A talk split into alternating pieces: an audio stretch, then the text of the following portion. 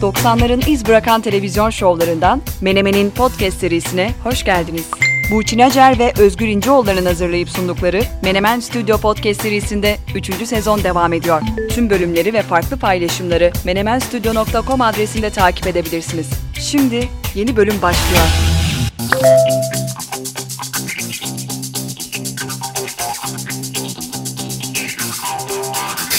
Menemen Podcast 69. bölüme hepiniz hoş geldiniz. Kayıt günümüz 8 Aralık 2021 Çarşamba, yayın günümüz bir aksilik olmazsa 10 Aralık 2021 Cuma.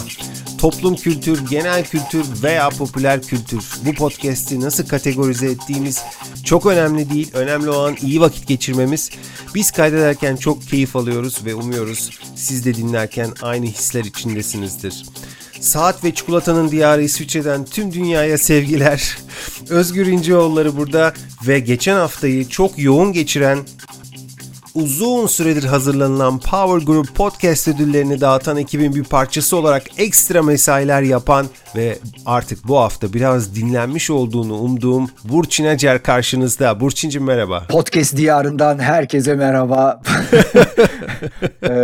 Teşekkür ediyorum güzel sözlerin için. Dinlendik tabii yani. O öyle bir tatlı yorgunluk o, biliyorsun. Ödül öncesindeki gerginlik, ödül töreni, sonra zaten bir rahatlama geliyor. Artık geride kaldı. Güzel bir ödül töreniydi.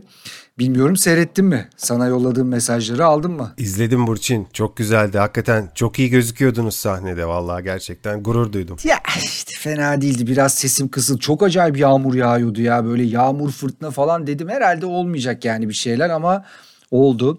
Katılımcılar falan. Gayet güzel bir gündü. Zaten bütün töreni biz Power App'e koyduk baştan sona. İsteyen olursa oradan tekrar izleyebilir. Senin için sürpriz var mıydı sonuçlarda? Sonuçlarda sürpriz. Bence en güçlü çıkış yapan podcast sürpriz oldu benim için. Çünkü o kategoride çok güçlü isimler vardı. Mesela Meksika açmazı var ki ben yani her hafta dinliyorum. Bence en büyük aday onlardı. Onların değil, mitolojik incilerin kazanması sürpriz oldu ama kazandıktan sonra ve o sonuçtan sonra baktım ki aslında bayağı bir dinleyicisi olan da bir podcast. Ben böyle birkaç bölümünü dinlemiştim ama çok fazla bana hitap etmemişti. O benim için sürpriz. Haberde mesela, haber sürpriz değil aslında. Haberde 2 isim vardı kazanması muhtemel bence. Biri kazandı. Diğeri kazansa da çok şaşırmazdım ama genel olarak dengeli bir dağılım olduğunu düşünüyorum. Senin için var mı sürpriz? Sorduğuna göre var. Benim için sürpriz tabii O Tarzman'ın 3 ödülü. Senin süpürdüler. Evet, senin deyiminle süpürdüler. 3 tane almalarını beklemiyordum ama tebrik ediyoruz gerçekten o ekibi. Ve özellikle de Yiğit Özçener'in konuşmasını çok beğendim. Onu da evet, söylemek istiyorum. Yani ne kadar podcast'in anlamını anlatmaya çalıştığımız fiyakalı anonslar yapsak da işte adam geldi 2 dakikada tak özetledi. Müthiş bir ses tonu, çok güzel bir hitabet. Ben de çok beğendim yani, bütün ödül töreninin bence çok iyi anlarından bir tanesiydi. Sonrasında da bizzat da teşekkür ettik, sohbet ettik. Çok güzel bir konuşmaydı. Pekala, biz kendi podcast'imize dönüyoruz. Menemen Podcast Aralık 2021 planını daha önce biraz detaylandırmıştık. Geçen bölümümüzde klasik akışla ilerledik. Popüler gündemdeki olaylara daldık. Önümüzdeki bölümde 2021 yılının bir değerlendirmesini yapmayı planlıyoruz. Çeşitli alanlara bakacağız. Müziğe bakacağız, spora bakacağız, sinemaya bakacağız, teknolojiye. Bakalım Serdar Ortaç'ın dediği gibi, senin de geçen hafta değindiğin gibi, hayat beni neden yoruyorsun diye sormuş muyuz 2021'de? Böyle bir tweet vardı Burçin. Görmüş müydün onu? Böyle bir tweet mi dedin? Evet. Yok, tweet'i görmedim. Adam diyor ki hayat beni neden yoruyorsun? Hayat da cevap veriyor ona. Olayım bu. Yok, görmemiştim. Güzel. Bak, güzel tweet seslendiriyorsun sen. Ben mesela, benim böyle bir özelliğim yok. Ben anlatsam işte Serdar Ortaç demiş ki hayat beni neden yoruyorsun? O da tweet'e atmış. Benim olayım o. Bak, komik olmuyor ama sen mesela o vurguyu çok iyi yapıyorsun. Bu fıkra anlatma durumunda da geçerlidir, biliyorsun. Sende o doğal yetenek var, bravo. Önümüzdeki hafta da bir fıkra anlatayım o zaman. Yapma. Peki, yılın son bölümünde de bir konuğumuz olacak. Sürpriz olsun diyerek şimdiden isim vermiyoruz. Yılın son cuması 31 Aralık'ta yeni bir bölüm paylaşmayacağımızı da tekrar hatırlatalım ve gelelim bu bölüme. Bu bölümde ne var? Bu bölümde özel bir konumuz var. Hatırlıyor musun? Tabii ki hatırlıyorum ya. Sen ne yaptın ya? Biraz böyle soru işareti şeklinde baktım da o yüzden. Hangi programdaydık ya? Şey mi? Menemen. Menemen. Şöyle, Menemen Podcast bir 90'lar podcast'i değil. Ama arada bir 90'lar nostaljisini yapmayı seven bir podcast. Gençliğini 90'larda yaşamış iki adamız biz. Ve hepinizi bu bölümde 90'ların dizilerinden bahsetmeye davet ediyoruz. Bu bölümde 90'ların yerli yabancı dizilerini hatırlamayı planlıyorduk ama dizileri şöyle bir alt alta yazdık Burçin'le. Dedik ki hem yerli dizileri hem de yabancı dizileri bir bölümde yapmaya kalkarsak, konuşmaya kalkarsak bölüm inanılmaz uzun olacak. İkiye bölmeye karar verdik. Bu bölümde sadece ve sadece 90'ların Türk dizilerinden söz edeceğiz. Yabancı diziler yeni yıla kaldı, 2022'ye kaldı. En kısa zamanda o bölümü de kaydederiz. Bu arada bu hafta boyunca bize bazı hatırlatmalar yapan arkadaşlarımıza da teşekkür ediyoruz. Listenin oluşmasına katkıda bulundular onlar da. Ben sıralamaya geçmeden önce şöyle bir aslında duygumu paylaşmak istiyorum. Şimdi burada aslında bu programda biraz sen götüreceksin gibi geliyor bana işi. Çünkü şöyle bir şey, ben şimdi buna hazırlanırken de gördüm. Yani hissettim. Benim için aslında 90'lar dizileri, Türk dizi, yabancı dizi fark etmez, pek de radarımda değil. Yani radarımda olmamış. Ben herhalde o aralar işte ya çok sosyal hayata biraz kendimi kaptırmışım. Ama bir de tabii şu var, sen de biliyorsun. Şimdi 90'ların bir yarısını seninle Menemen'de geçirdik. Bir diğer yarısını ben sensiz olarak yine Number One TV'de geçirdim. İşte 2000'lerin başında ayrıldım. O aralar genelde yaptığımız programlar da gece programlarıydı. Yani bu dizilerin çoğunun yayınlandığı zaman biz aslında bunlara rakiptik. Şimdi bir bu var. İkincisi, rakip olmadığımız zamanlarda da evet aktif bir sosyal hayatım vardı. Dolayısıyla da ben bu dizilerin çoğunu şöyle bir şey oldu. Ya hiç seyretmedim bazılarını, ya bazılarını böyle arada bir rastlamışımdır. Böyle bir bölüm, iki bölüm seyretmişimdir. Bir iki tanesini böyle çok uzun soluklu seyrettiğim var. Dolayısıyla ben bugün biraz dinleyici olacağım. Hafızamda kalanları da aktarırım. İşte şu oldu, bu oldu, bak şu şöyle miydi diye. Ama dediğim gibi yani bu tam olarak benim böyle baştan sona İzlediğim dizilerin bir listesi olmadığı için burada tamamen aslında sana bırakıyorum. Tabii. Ama çok doğru söylüyorsun. Şöyle şimdi ben de mesela 70'lerde doğmuş olmama rağmen 70'lerin dizilerini hatırlamıyorum doğal olarak. Ama 80'lerdeki dizileri çok iyi hatırlıyorum. Hatta 90'lardaki dizilerden daha iyi biliyorum onları. Çünkü yani senin de söylediğin gibi aynı şey senin için de geçerli. Çocukluğumuz 80'ler, gençliğimiz 90'lar. Tabii ki o dönem mobil cihazlar olmadığına göre dizileri sadece evde izleyebiliyorduk. Gençken de tabii 90'larda daha az evdeydik. Senin de söylediğin gibi gestoz durumları vardı. Bir de ikimize özel bir durum. 90'ların ikinci yarısı biz de televizyondaydık. Yani haftanın 3 günü canlı yayın yapıyorduk. Öncesi sonrası derken yani dizi izlememiz mümkün değildi.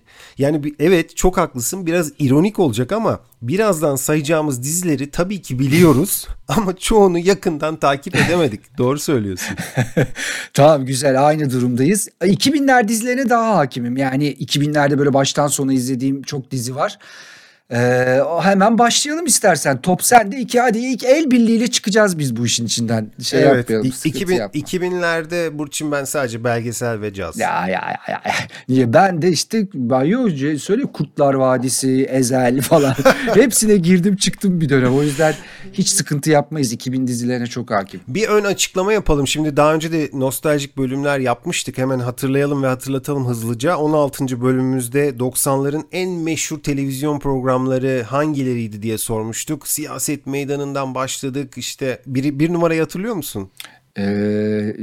Neydi? Yok, hatırlamıyorum. Barış Manço ile 7'den 77'ye. 7'den 77'ye. Evet, ona kadar 90'ların en sevilen programlarından bahsetmiştik. 48. bak tam sana göre bölüm numaraları. 48. bölümde 90'larda çıkan iz bırakmış Türkçe pop albümlerinden söz etmiştik. 54. bölümde de Türkçe rock albümlerinden söz etmiştik. Yani rock'ta tabii ister istemez yelpazeyi biraz geniş tuttuk. Rock ve alternatif demeliydik belki de. Ama her iki bölümde de yani hem Türkçe pop hem Türkçe rock bölümünde de saydığımız albümlerde genel olarak hemfikir kalındı galiba, değil mi? Büyük eleştiriler almadık yani. Yok onlar iyiydi bence. Yani çok dengeli listeler ortaya çıktı. Burada ne yapacağız bilmiyorum. Yani bunun sonunda da dinleyicilerimize hakikaten isteyelim. Bir geri bildirim isteyelim. Nasıldı yani, tamam mı bu diziler? Buradan çok değilim. biraz şüphelerim var. Diğerlerin hepsinde şey. Yani çekildi. Liste mantığıyla ilerledik. Tabii bu bir radyocu refleksi. Geçmişte liste programları yapan iki kişi olarak. Ve dedik ki yani her zaman aynı şeyi söyledik, altını çize çize. Yer alan, yani bu listede yer alan programlar veya albümler birbirlerinden hiçbir şekilde üstün değillerdir diye hatırlatmalar yaptık. Bizim açımızdan dedik. Dolayısıyla eleştirilebileceğini söyledik. Bu bölümde de yine aynı liste esprisi devam edecek. Yani 10 tane yerli diziyi birlikte hatırlayacağız.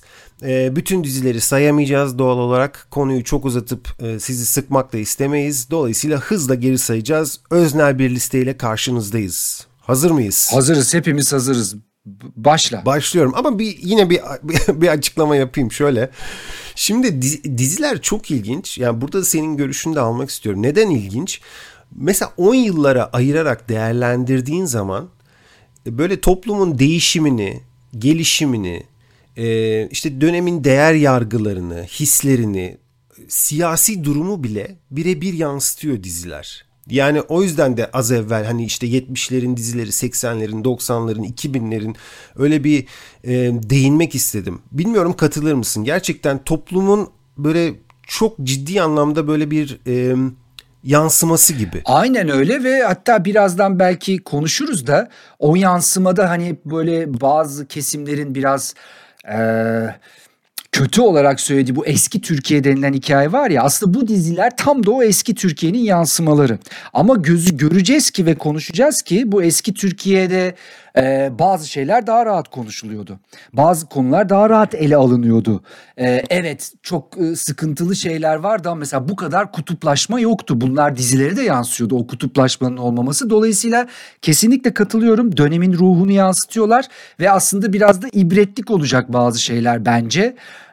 O yüzden de merakla bekliyorum senin seçimlerini. 80'lere bir geri dönüş daha yapıp listeye başlayacağım. O zaman televizyon 1986'ya kadar tek kanallı ve devlet kanalı olduğunu hatırlayalım. İzlediğimiz diziler TRT'de yayınlanan diziler ve bir kısmı, özellikle beğenilenlerinden söz ediyorum, roman uyarlamaları. İşte mesela yine bak 80'lerdeyim. Tarık Buğra'nın Küçük Ağası var. İşte Reşat Nuri Güntekin'in Çalı Kuşu adlı eserinin dizileştirilmişi var. Yaprak Dökümü var yine Reşat Nuri Güntekin'in. Şey var. Daha da geçmişte o. Biraz daha da geçmişte. Halit Ziya Uşaklıgil'in eseri var. Aşk-ı Memnu, Yasak Aşk var. Ama mesela 90'ların belki de yaygın formatı da mahalle dizileri, aile dizileri. Onun ilk örnekleri de aslında 80'lerde başlıyor. Mesela işte Perihan Abla dizisi, Kuruntu Ailesi diye bir dizi. Bunlar hep böyle işte aile yaşamını anlatan, bir yandan mahalleyi de gösteren. Bunların da işte ilk örneklerini 80'lerde görüyoruz. Az da olsa çok değişik denemeler de var ama onlar nedense pek uzun süreli olmuyor. Bir tane fantastik komedi dizisi hatırlıyorum 80'lerden. Dediğim gibi 80'leri daha iyi hatırlıyorum. O da Uzaylı Zekiye. Bilmiyorum hiç hatırlıyor musun? İlginç bir yerlere gidebilecek bir fikre sahipti o dizi ama onun ömrü kısa olmuştu. Neyse, listemize başlıyoruz Burçin'cim. Hadi başlayalım. Evet, 90'ların sevilen Türk dizileri ve dediğimiz gibi hiçbiri birbirinden üstün değildir. Sadece liste mantığı, liste esprisiyle başlıyoruz. 10 numaraya Deli Yürek adlı diziyi koyuyoruz. Şimdi bu dizinin adını ben ne zaman duysam aklıma Cem Yılmaz geliyor Burçin. Ki yani Cem Yılmaz'la bu dizinin hiçbir alakası yok ama şimdi Cem Yılmaz'ın gösterilerini düşündüğünüzde ikinci gösterisinde bir bölüm vardır, çok meşhurdur. İkinci gösterisi de CMYLMZ. Orada bir bölüm vardır, Er Gazinosu diye. Er Gazinosu'nu anlattığı bir bölüm. Bütün gösterilerinin bütün bölümlerini düşündüğün zaman ben onu ilk 5'e yazarım, o Er Gazinosu bölümünü. Karnıma ağrılar saplanmıştı dinlerken ilk izlediğimde. Dedim ki yani gideceğim herhalde nefessizlikten BKM'de ilk izlediğimde. Şimdi ben birebir o Er Gazinosu'nu gören, yaşayan birisi olarak şunu söyleyeceğim. Deli Yürek'e bağlayacağım şimdi. Tek fark, şimdi onun anlattığı Er Gazinosu'nda 400 tane er 36 ekran televizyonda haber seyrediyor. ses sonda diyor, renk de sonda diyor ya. Evet. Benim her akşam askerdeyken gittiğim Er Gazinosu'nda seyredilen haber değildi, diziydi ve dizi olarak da her zaman Deli Yürek vardı. Ne zaman Deli Yürek görsem orası, o anlar aklıma gelir. İşte Deli Yürek 1998'de başlayan bir dizi. 4 yıl ekranlarda kalıyor. Ve yani Kenan İmirzalıoğlu'nu süperstarlığa oturtan bir diziydi. Genelde böyle hani aksiyon bazlıydı tabii ki. Ve zaman zaman politik noktalara da dokunan bir diziydi. Baş karakterinin ismi Yusuf Miroğlu'ydu. Dizi bitince mesela işte bu Er Gazinosu'ndan söz ediyorum. Ben askerdeyken Er Gazinosu'nda dizi bitince böyle tüm erler dağılıyor ve hepsi böyle Yusuf Miroğlu gibi yürümeye başlarlardı yani. Kenan İmirzalıoğlu'lar, her tarafta bir Kenan İmirzalıoğlu vardı. Osman Sınav yönetti bu diziyi. Açılış jenerik şarkısı da çok popülerdi. Dolayısıyla 90'ların sevilen Türk dizileri arasında 10 numaraya Deli Yürek'i koyuyoruz. İyi bir başlangıç. Deli Yürek şeyleri de çok popülerdi. Bu merchandise'ları. Her yerde Deli Yürek tişörtleri, kolyeleri falan. Yani bir ara bayağı bir popüler kültürün odağındaydı. Bir de şeyi söyleyebilirim. Mesela Osman Sınav burada tabii çok önemli bir aşama kaydetti. Daha sonra işte 2000'li yıllarda bence buradaki tecrübelerinden de yola çıkarak Kurtlar Vadisi'ni çekti. Orada bu temelin önemli olduğunu düşünüyorum. İyi bir başlangıç. Jenerik müziğini de hatırlıyorum tabii. Yani o kadar. Hatırlıyor musun? Hatırlıyorum. Ya hatırlıyorum da hiç bana mırıldan söyle falan hiç oralara da girme. Hemen geri sayıma devam edelim. Pekala. 9 numarayla devam ediyoruz. 9 numaradaki dizimizin ismi Şehnaz Tango. Dizinin adı Şehnaz Tango. Bu dizi 1994-97 yılları arasında yayınlanan bir diziydi. Başrollerde iki önemli oyuncu vardı tabii ki. Bir tanesi Perran Kutman, bir tanesi de Erdal Özyağcılar. Şehnaz karakterini merkeze alan bir dizi. Çok ciddi bir karakter. Tango'da bir lakap. Onun aklı başında olmayan, aklı havada olan eski kocasının lakabı. 3 yıl başarılı süre geçiriyor dizi, Şehnaz Tango dizisi. Ardından Erdal Özyağcılar diziden ayrılıyor. Öyle olur ya hani böyle önemli karakterlerden bir tanesi diziden çıkınca bir kan kaybı olur. Dolayısıyla öyle oluyor. 4. yılı dizinin maalesef son yılı oluyor. Ki iyi oyuncular var dizide. Alev Sezer var, Füsun Demirel var, Nejat İşler var. Nejat İşler'in ilk işlerinden bir tanesi. Serra Yılmaz gibi isimler hatırlıyorum. Yönetmenlerin arasında da, şimdi dizilerde birden fazla yönetmen oluyor tabii ki. Yönetmenler arasında da Türk sinemasının önemli üçlemelerinden bir tanesi Yumurta, Süt ve Balı çeken Semih Kaplanoğlu vardı. Dizinin samimi bir dili vardı. Karakterler gerçekçiydi. Belki yani Türk dizileri içinde en popüler olanı değildi ama çok hayranı olduğunu çok net hatırlıyorum. 9 numarada da Şehnaz Tango'yu koyuyoruz. Bu da benim böyle az seyrettiğim, az rastladığım dizilerden ama ne olduğuna hakimdim. Perihan Kutman, Erdal Özyağcılar birleşememe durumları vardı değil mi onların böyle? Evet. bir ara spoiler vermeyelim, sonunda birleştiler mi birleşmediler mi bilmiyorum ama Nejat İşler de, o da hafızamda var ama Deli Yürek'te, Şehnaz Tango'da benim ara ara rastladığım diziler. Sanırım 8 numaradaki diziyi yakından biliyorsun, yani izledin mi emin değilim ama diziye hakim olduğunu biliyorum çünkü daha önceden bahsetmiştim bundan. 8 numarada yine hani dönemin popüler bir dizisi var. 90'ların en sonundayız. Yıl 1999. Dizinin ismi Yılan Hikayesi. Tabii. Yani neredeyse hepsini izlemişimdir. Bak yakaladın şimdi beni. Mesela hani bunu seçme sebebin neydi?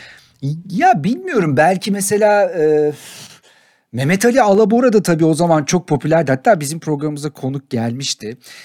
Bir de Meltem Cumbul. Yani biz daha belki genç isimlerin böyle başrolde oynadığı bir dizi olması etkilemiş olabilir. Biraz Amerikanvariydi böyle genel mekaniği.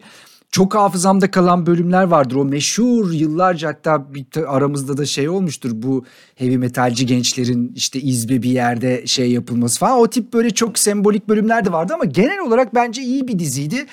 Belki işte genç olmaları, Mehmet Ali Alabora, Meltem Cumbul çok iyi zamanlarıydı. O yüzden yakalamış olabilir. Evet, çok iyi de bir tema müziği vardı. Ali Otyam yazmıştı müziği. Yapımcısı Osman Yağmurdereli'den bahsedelim.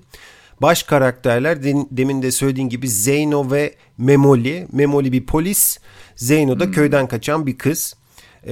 Vaktiyle dediğin gibi ayrı ayrı Menemen'de ağırladığımız isimler bunlar. Meltem Cumbul'u da ağırladık. Mehmet Ali Alabora'yı da ağırladık. Onlar başrollerdi zaten bu dizide.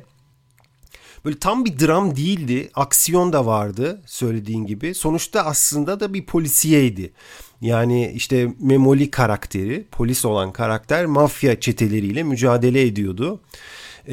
Meltem Cumbul mesela bu diziyi çekmeden önce de tanınıyordu. Daha önce sunuculukları vardı, filmleri vardı.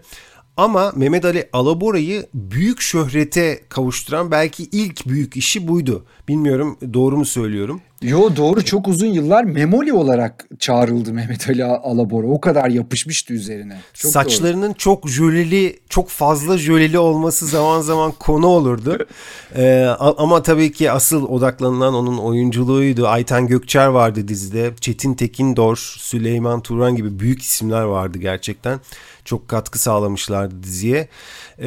Bu dizide de yine daha önce anlattığım gibi Meltem Cumbul'un ayrılması sonrası böyle bir ivmek kaybı oldu. Ve hani 3. senesinden sonra 2002'de yayından kaldırılmıştı. Yılan Hikayesi de listemizin 8 numarası Burçin. Güzel, seyrettiğim bir diziydi. Bu arada o heavy metalci gençleri bastıkları bölümde arkada şey çalıyordu. Pink Floyd. Another Brick in the Wall. Yani metal falan ama Pink Floyd çalıyordu. Neyse bu tip klişeler de vardı tabii. O zaman rahatsız etmiyordu. Sonra da güzel sohbet konusu oldu. Devam ediyoruz. Kaç numaradayız? Metalci gençlerin arasında ben de vardım diyeceksin zannettim yani. Keşke olsaydım ya. Ne kadar güzel olurmuş. Evet, listemizde 7 numaraya geldik Burçin. Hızla ilerliyoruz. Tempolu bir podcast bölümü çekiyoruz. 7 numarada Tatlı Kaçıklar var. Listemizde 1 numara yukarıda bir komedi dizisi var. Başrollerinde 2 önemli komedyen var. Mehmet Ali Erbil. Bazıları der ki Mehmet Ali Erbil'in en iyi işiydi. Ve Yalçın Menteş. 2 arkadaşı oynuyorlar. Biri futbol muhabiri, diğeri de futbol fotoğrafçısı. Böyle çok zıt karakterler. Zaten komedi dizilerinde çokça kullanılan bir motiftir. Zıt karakterler. Başlarda önemli bir yazar Kemal Kenan Ergen yazıyordu bu diziyi. Ve gerçekten hani komedi seviyesi çok üstteydi. Herhalde Türk dizilerinde böyle başlangıçtaki kadroyu, yani kadro derken sadece oyuncu kadrosundan da söz etmiyorum, işte yapımcı, yönetmen, senarist vesaire ve oyuncular tabii ki, o kadroyu herhalde sabit tutmak çok zor olsa gerek. Bazı değişiklikler oluyor, yazarlar değişiyor, bu sebeple hikayedeki o dil de değişiyor, tat da değişiyor ki 96'da başlayan kadrosunda bak Erol Günaydın, İsmet Ay gibi çok önemli oyuncuları da barındırıyor dizi. 2000'lerin hemen başında galiba yanılıyor da olabilirim, 2001'de yayından kaldırılıyor. Bir önemli not daha söyleyeyim. Bunu çok net hatırlıyorum. Erol Günaydın ve İsmet Ay 2 tane teyze karakterini oynuyorlardı bu dizide. Ve o dönemde kimsenin bu tip konulara da takılmadığını hatırlatalım. Yani hani 2 erkeğin 2 tane teyze rolünde olması hiç de böyle bir konu edilmemişti diye hatırlıyorum. Tabii ki edilmemişti. Yani o konunun derinlerine girersek ne isimler var toplumda aslında hiç de konu edilmemiş ve bu şekilde gerçek hayatta da var olabilen.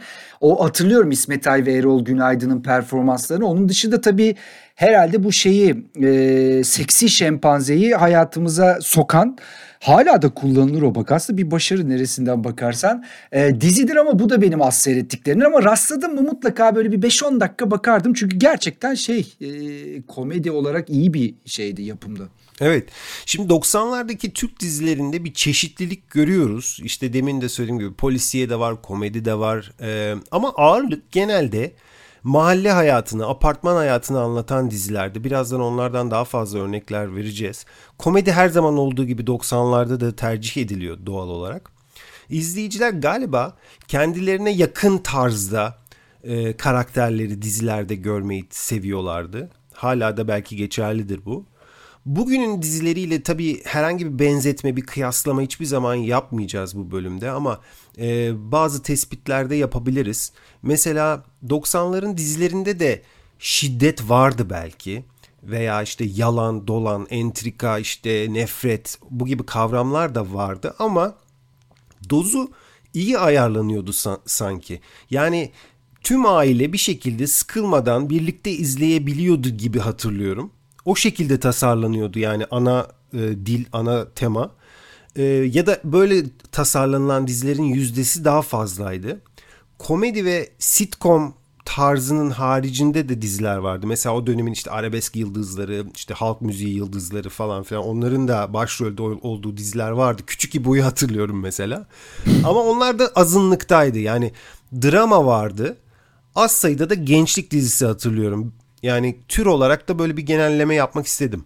Doğru söylüyorsun. O biraz önce bahsettiğin işte mahalle vesaire tabii şey de mesela 80'lerde büyük göç, işte şehir hayatında büyük bir kalabalıklaşma ve tabii ki orada mahalle kültürün önemi. Yani o biraz da bunu besleyen şeydi. O mahalleler aslında bugün işte birbirini kutuplaştırdı dediğimiz birçok görüşün beraber yaşadığı ve yaşamak zorunda olduğu mahallelerdi ve onu da yansıtıyordu bu. Dile de yansıtıyordu, karakterlere de yansıtıyordu.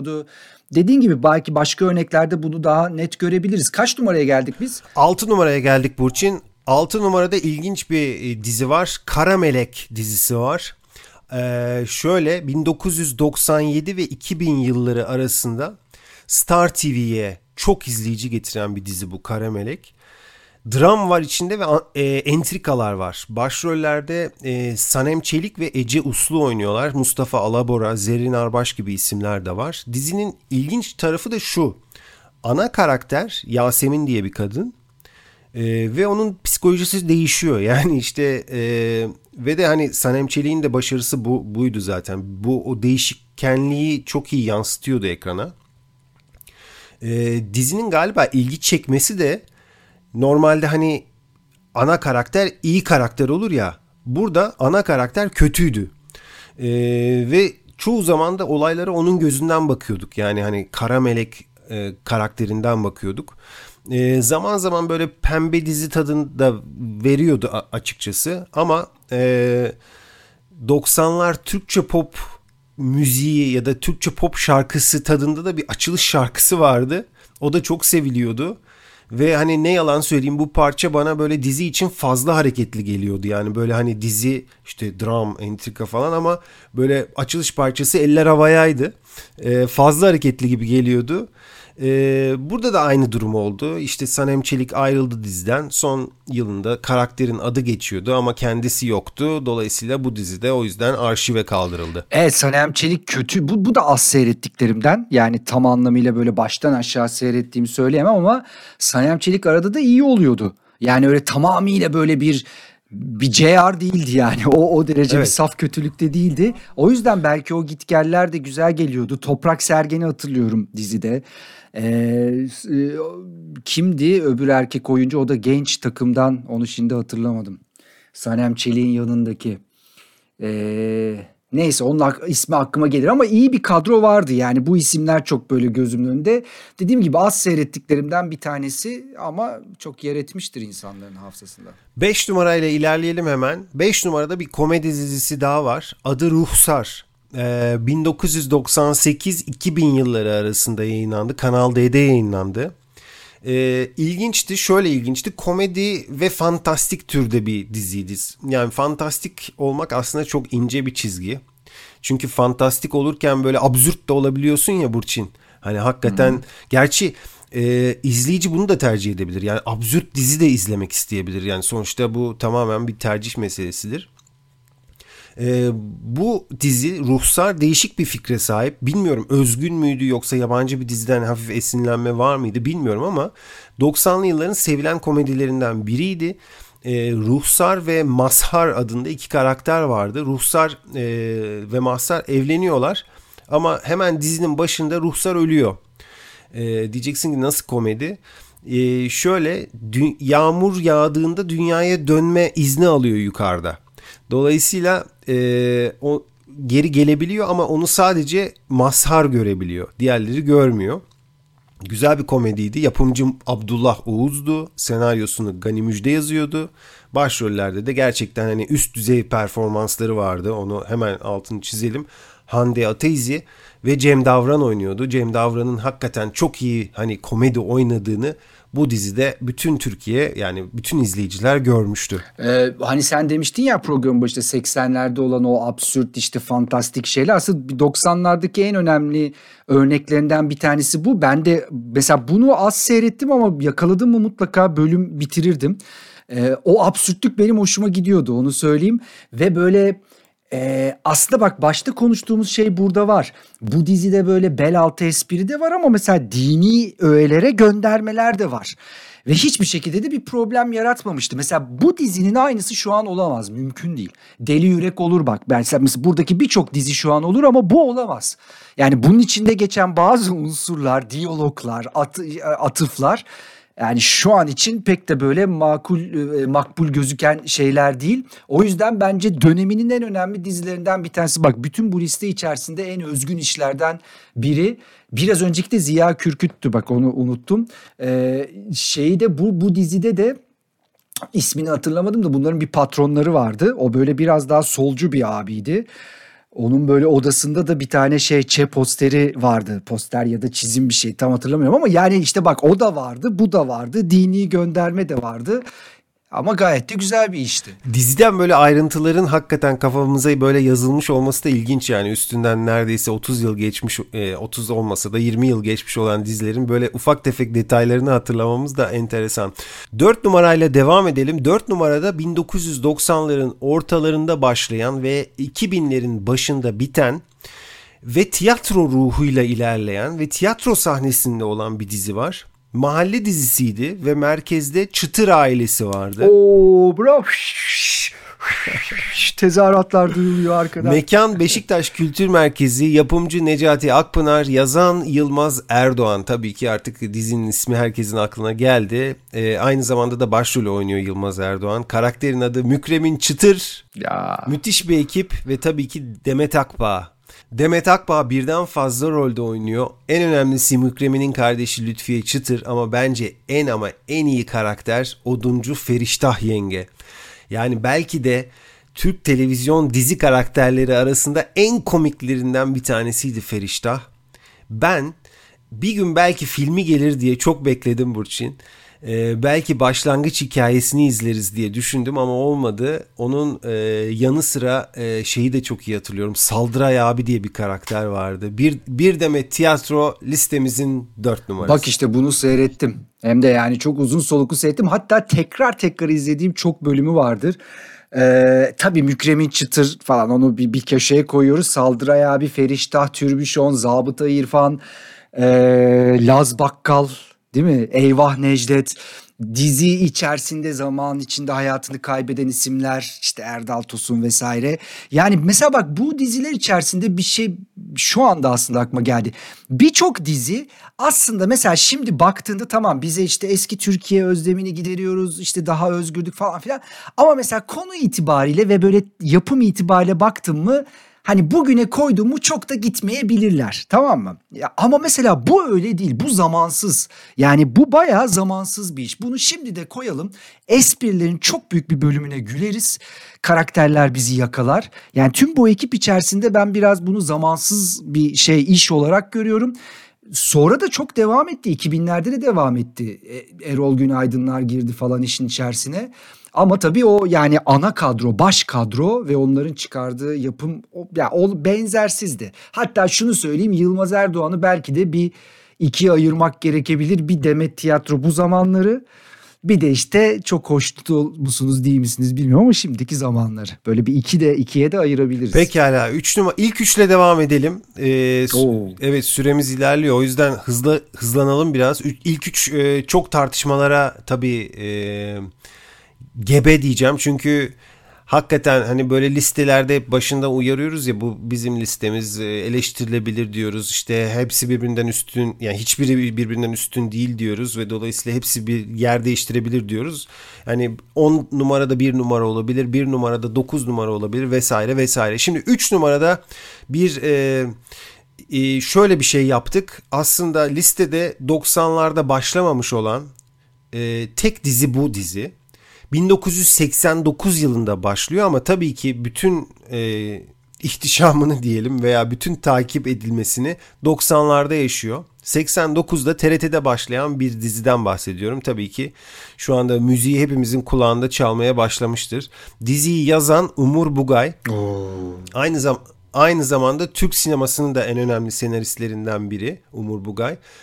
Kapıcılar Kralı filmini yazarken bu fikir gelişiyor kafasında ve Bizimkileri yazıyor. Evet, bir başlıyor. 3 numara mı? 3 numara ha, 2 numara. Geleceğim, fikirlerini alacağım senin de. 3 numara doğru mu diye. Bir mahalle dizisi, hatta bir apartman dizisi diyebiliriz. Aynı apartmanda yaşayan komşuların hayatları anlatılıyor bu dizide.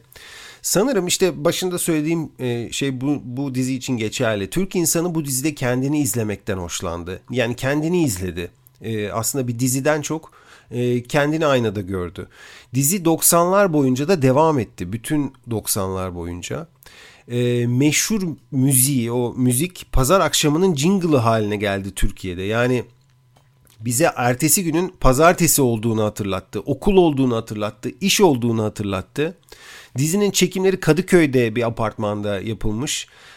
Dediğim gibi kesintisiz 13 yıl sürmüş. TRT'den Star'a geçtiği bir dönem var.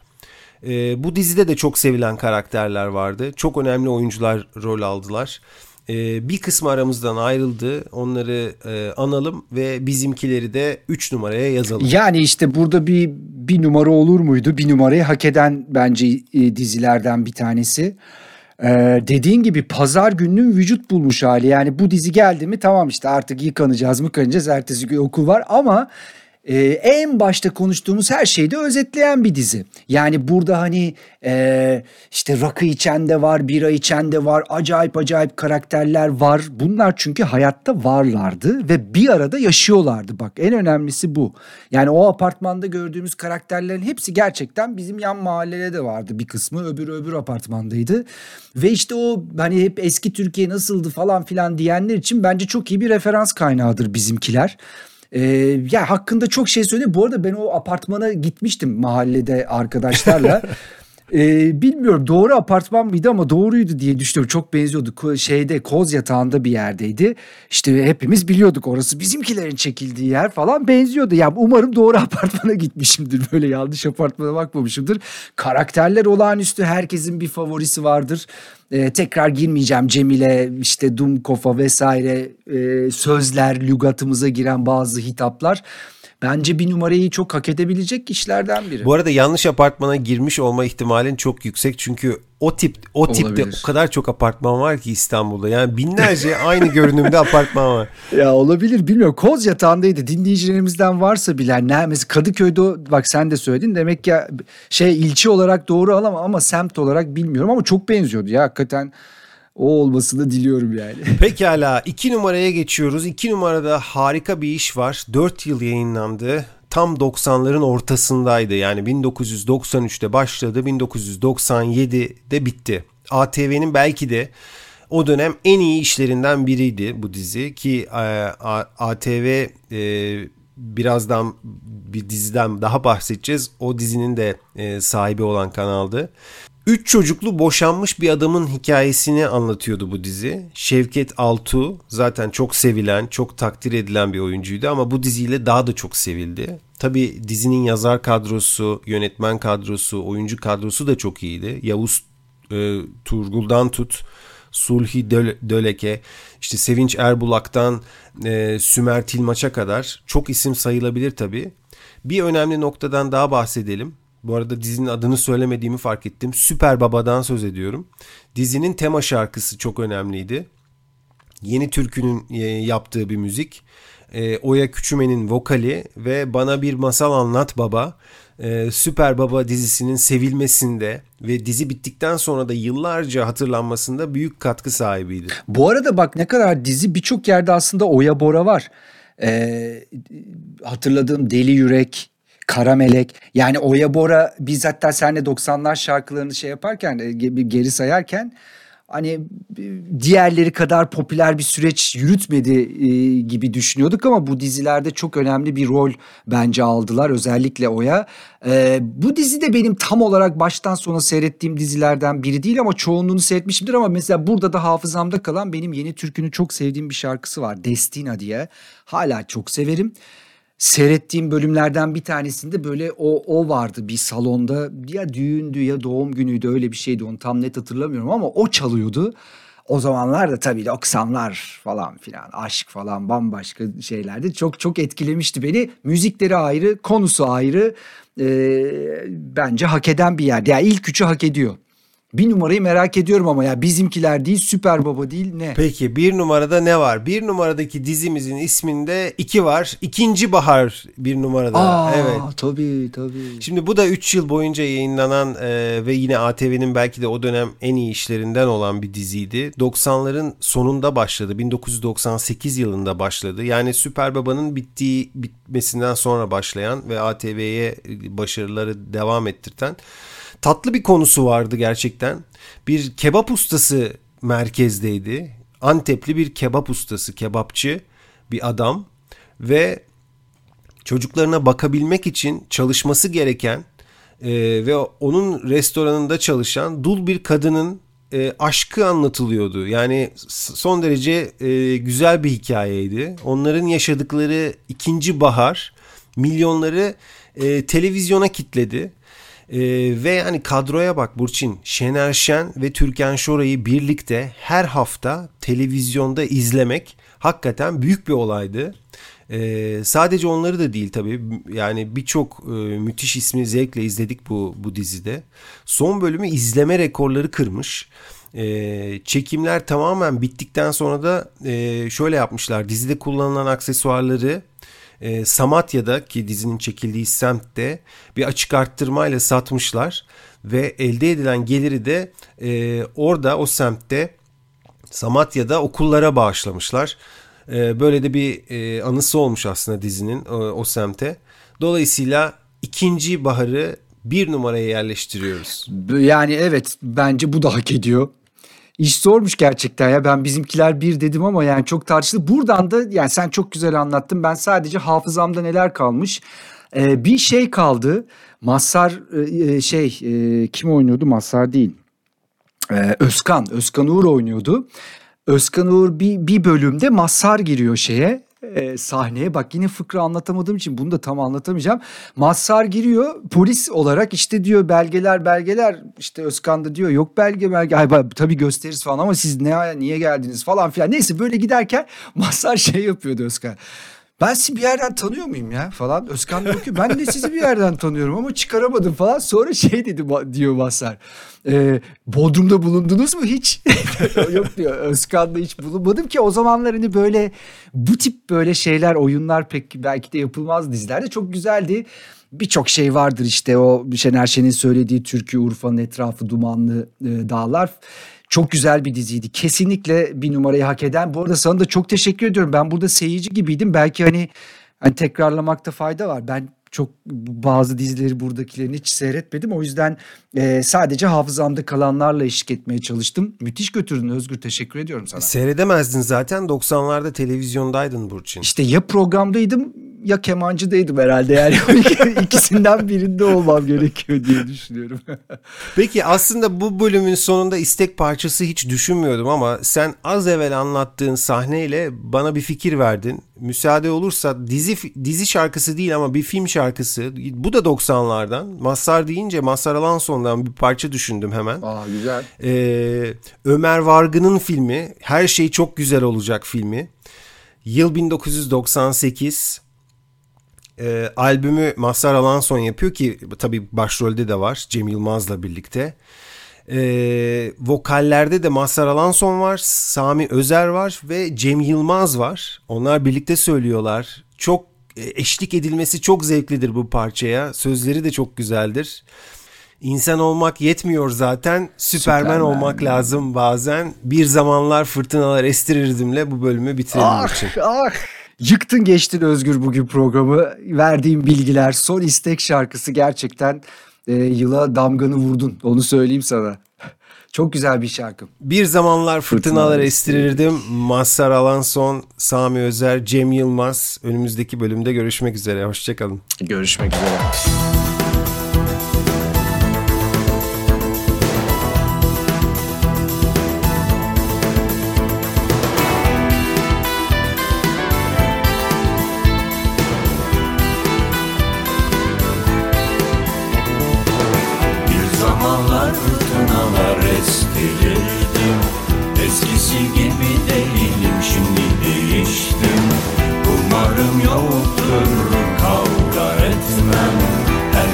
Barlara gitmem.